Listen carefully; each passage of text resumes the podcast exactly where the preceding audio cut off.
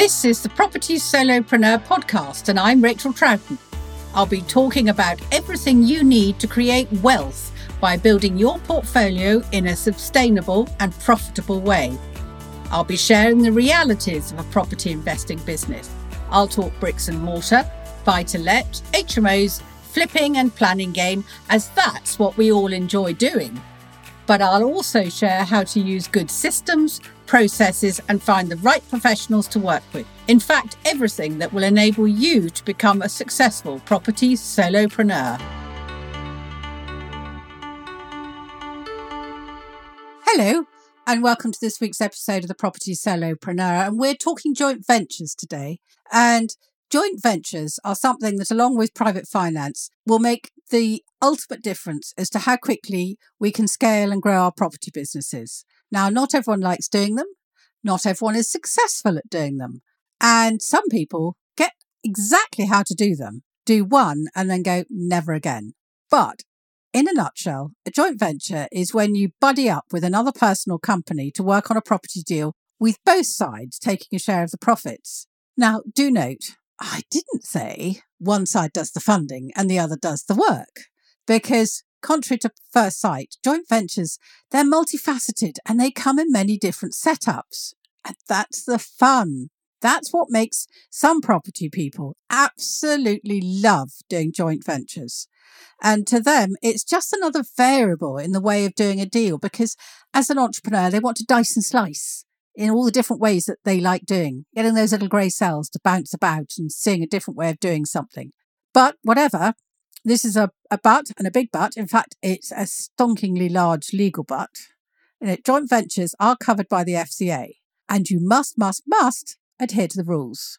So let's remind ourselves before we go any further that there are some things you can't do. And before we get into the FCA bits, let's stop ourselves from running into a property meeting because we've run out of money and we found a deal and shout, I've got this amazing deal. There's 40 grand profit in it. Who'd like to JV with me? If you're doing that, you're scrabbling about for finance. You are not looking for a JV partner because you aren't in the right place mentally. Why? Because a JV is a property marriage and you need to make sure it works, which is why the FCA have got rules and regulations that we need to adhere to. If you're not there yet, and you are finding yourself ricocheting, looking for a partner because you can't get the money, then you've got to stand back and take command of your business and work on it and not in it. And only once you have done that can you then put yourself into a position of wanting to do a joint venture. Because just like in a real marriage, it's not to be undertaken unadvisedly or lightly. It's got to be done reverently, discreetly, advisedly, and soberly. Now, those words are straight out of the Church of England marriage ceremony. But they couldn't have been better designed, frankly, for why and how you should approach a joint venture because it's a legally binding contract that has obligations on both sides. I mean, after all, if you're doing it properly, you should even know what you're going to do in the case of one of you dying. It is absolutely vital that you do everything by the book. Why? Because done well, it's an absolute game changer. Done badly, it's a total disaster and could you it could stop you in your tracks, it could financially ruin you. Wow, Rachael, you've really stole that, haven't you? Well, yes, I think I have. Because I think that a joint venture is not a quick fix to get over your lack of funding. It has to be a well thought out technique that is part of your overall strategy for making a success of property. It'll make you, well, it'll give you the ability to do more property deals. You'll get more funding. You'll be able to turbocharge your activity. You'll be doing more than one of these at a time. And both sides of the JV partnership need to feel secure and feel that their needs are met. And just like a real marriage, this will happen long before any hint of a deal or profit specifics are mentioned. Now, if we were on a dating app and we were meeting Mr. or Miss Right or whatever for the first time, we wouldn't just plonk ourselves down in front of our coffee or our drink and go, um, Yep, I'm in the market for a life of commitment. I want 2.4 children, and I've got this little tick list of things that you have got to qualify in order for me to work with. No, that's not how it's done, is it? Because if you are talking to someone on a first date or whatever, you've got to hear what your date is talking about, whether or not they're a great fit, because it's it's give and take. And it's exactly the same when you're starting to scope out a JV partnership. But if you're thinking, oh my word, where do I start with all of that? That really is a bit of a biggie. Help is at hand. Yep, the FCA section 13.3, it lays down a sequence of events that you need to go through.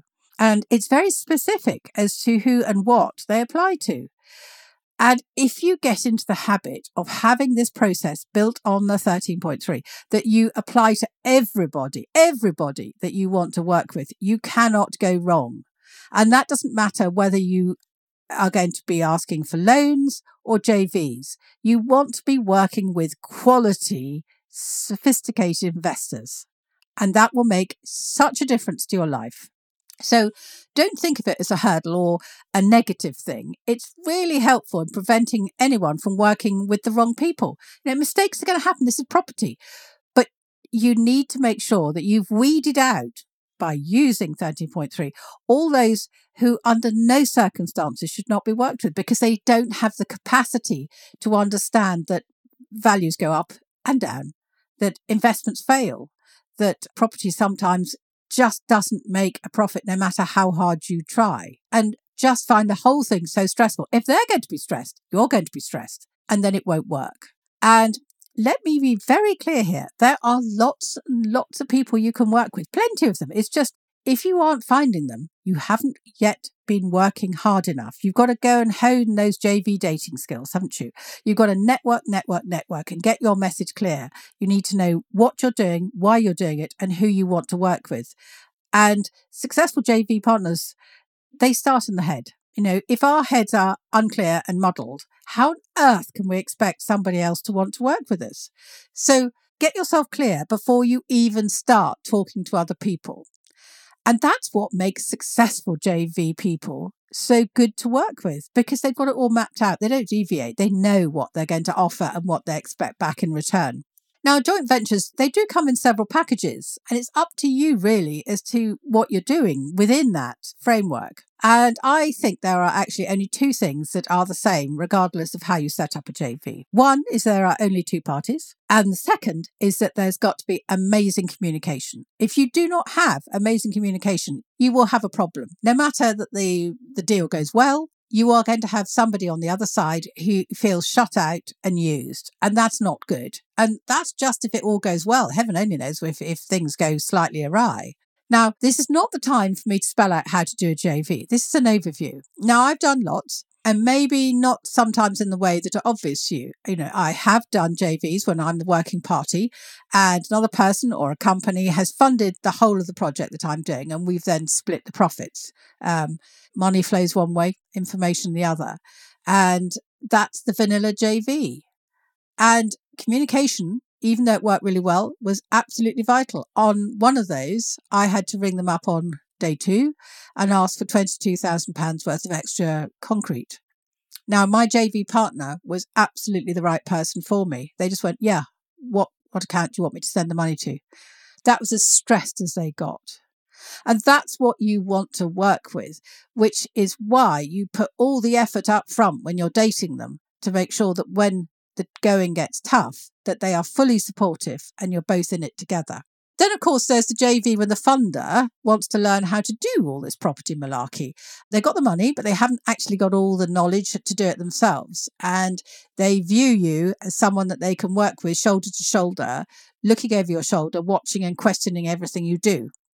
I'm not able to speak on this subject because I know I can't do that. I am just not patient enough. And in fact, violence might ensue because you know that's just not my type of attitude. I want to be left do what i do well and then i'll come back to you and communicate everything. But i am going to record an episode with someone who does do that and they will be very happy to talk about it. So tune in for that later. And then there is a tricky hybrid which is the funders providing the money but they are actually quite knowledgeable about property And so naturally, they're inclined to think they want to be slightly more involved and they take control perhaps of some of the admin because at the beginning, when you're all talking to each other, it seems like a good idea. Well, yes, it might have at the beginning, but this is actually going to lead to micromanaging. And that often leads to the overthinking of minor actions along the way. This is a disaster waiting to happen. Somebody somewhere is going to get awfully impatient with the decisions the other one are making. And in a joint venture, one of you, only one of you can be making the decisions. You've got to be communicating, but you've got to have the driving force behind it. If it all goes horribly wrong, then you go back to your agreement and go, because you've, worked all this out. This is not going to be a surprise. There's only so many things that can go wrong with property, aren't there? And by this time, you should know them all. You know, if this happens, that's what we do. That's what we agreed. And now that's happened. So this is what we do because that's what we've agreed. All comes back to the preparation and the communication.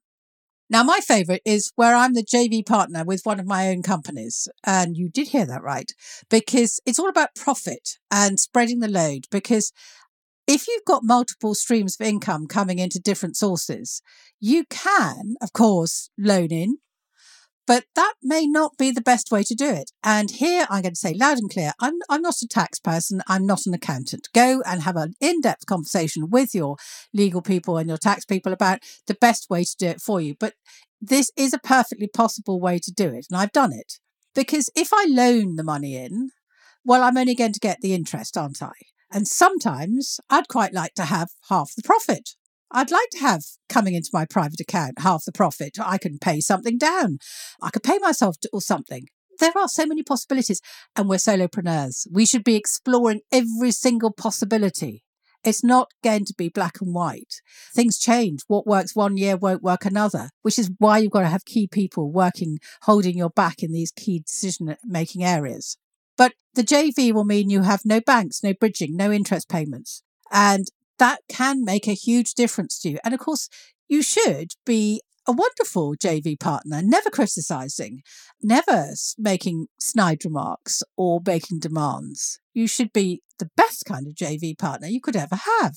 But whatever you do, you've got to have done this within a strategic decision made in your business plan. You shouldn't suddenly find yourself falling into a JV because to be successful, we need clarity of the overview of your business because with the best will in the world, property success is not not years of stringing many different property deals together and hoping for endless profit.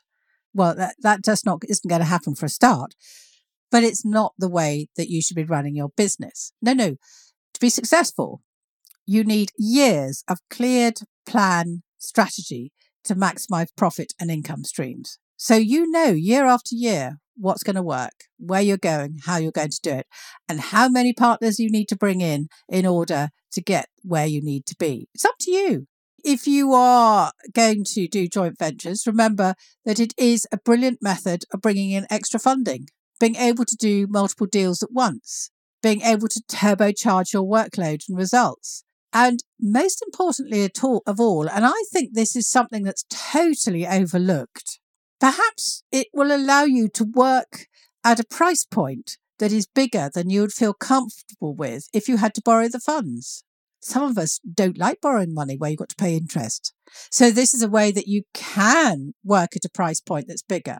You know, you might have done brilliantly in an area, say like Stoke-on-Trent, which has very low price points for entering, but then you want to do exactly the same in Bristol. Ooh, bit of a price change there. Well, JVs will allow you to use your experience and to do exactly what you did in Stoke, but at a much higher price point. Could be the way forward for you. Now, if you've never done one, you may find you love them. So don't dismiss it out of hand and don't listen to other people's experiences. Don't listen to me and go, well, I, I don't like doing it with other people. You're not me. I'm not you. You may find this is your game changer. Remember, it's an option and go find out everything you can about it before you make a decision, yes or no. Because whether you have heard about them, whether you've perhaps dabbled or seen somebody else do them or seen a presentation about how to do them, if you've never actually done one, go and learn how to do them properly. You know, the paperwork, the legal stuff, how to lay out your stall to potential partners. And your potential partners need you to know and to prove and to show that you understand the paperwork and the legal stuff. Now, there's a lot of stuff out there on YouTube if you've not got the money to work with someone, either in a group or one to one. But if you're serious about life changing success in property, then you have got to invest in yourself at some point because otherwise you'll stagnate and you'll never be able to push yourself forward to the next level. So invest in yourself and find about everything you can about joint ventures. And being successful means keeping an open mind. So if you find something that you want to query on, just stop, go and find somebody else to talk about it. Might be a mentor or it might be accountability. Just find as much information out as you can before you start to go down the avenue of a joint venture. But don't, don't, because you just don't understand something. Dismiss out of hand something that could be a complete game changer for you. Remember, when you first heard about joint ventures, you might have thought it was something that was a little bit strange. You know, why would people do that? It's absolutely normal. Joint ventures are a brilliant way of making a difference to you. And as a property solopreneur, do you know, I think it's the nearest you're ever going to get to working with someone else. You're, they're so near, but not with you. It's brilliant. And to be a successful property solopreneur, you do need finance. And this may be the tool that works for you that means that you've got the finance to be able to fulfill all those wonderful property dreams and goals. Thank you for listening to the Property Solopreneur podcast with Rachael Troughton. If you want to create a professional and profitable property business, download my property business checklist now at rachaeltroughton.com slash checklist.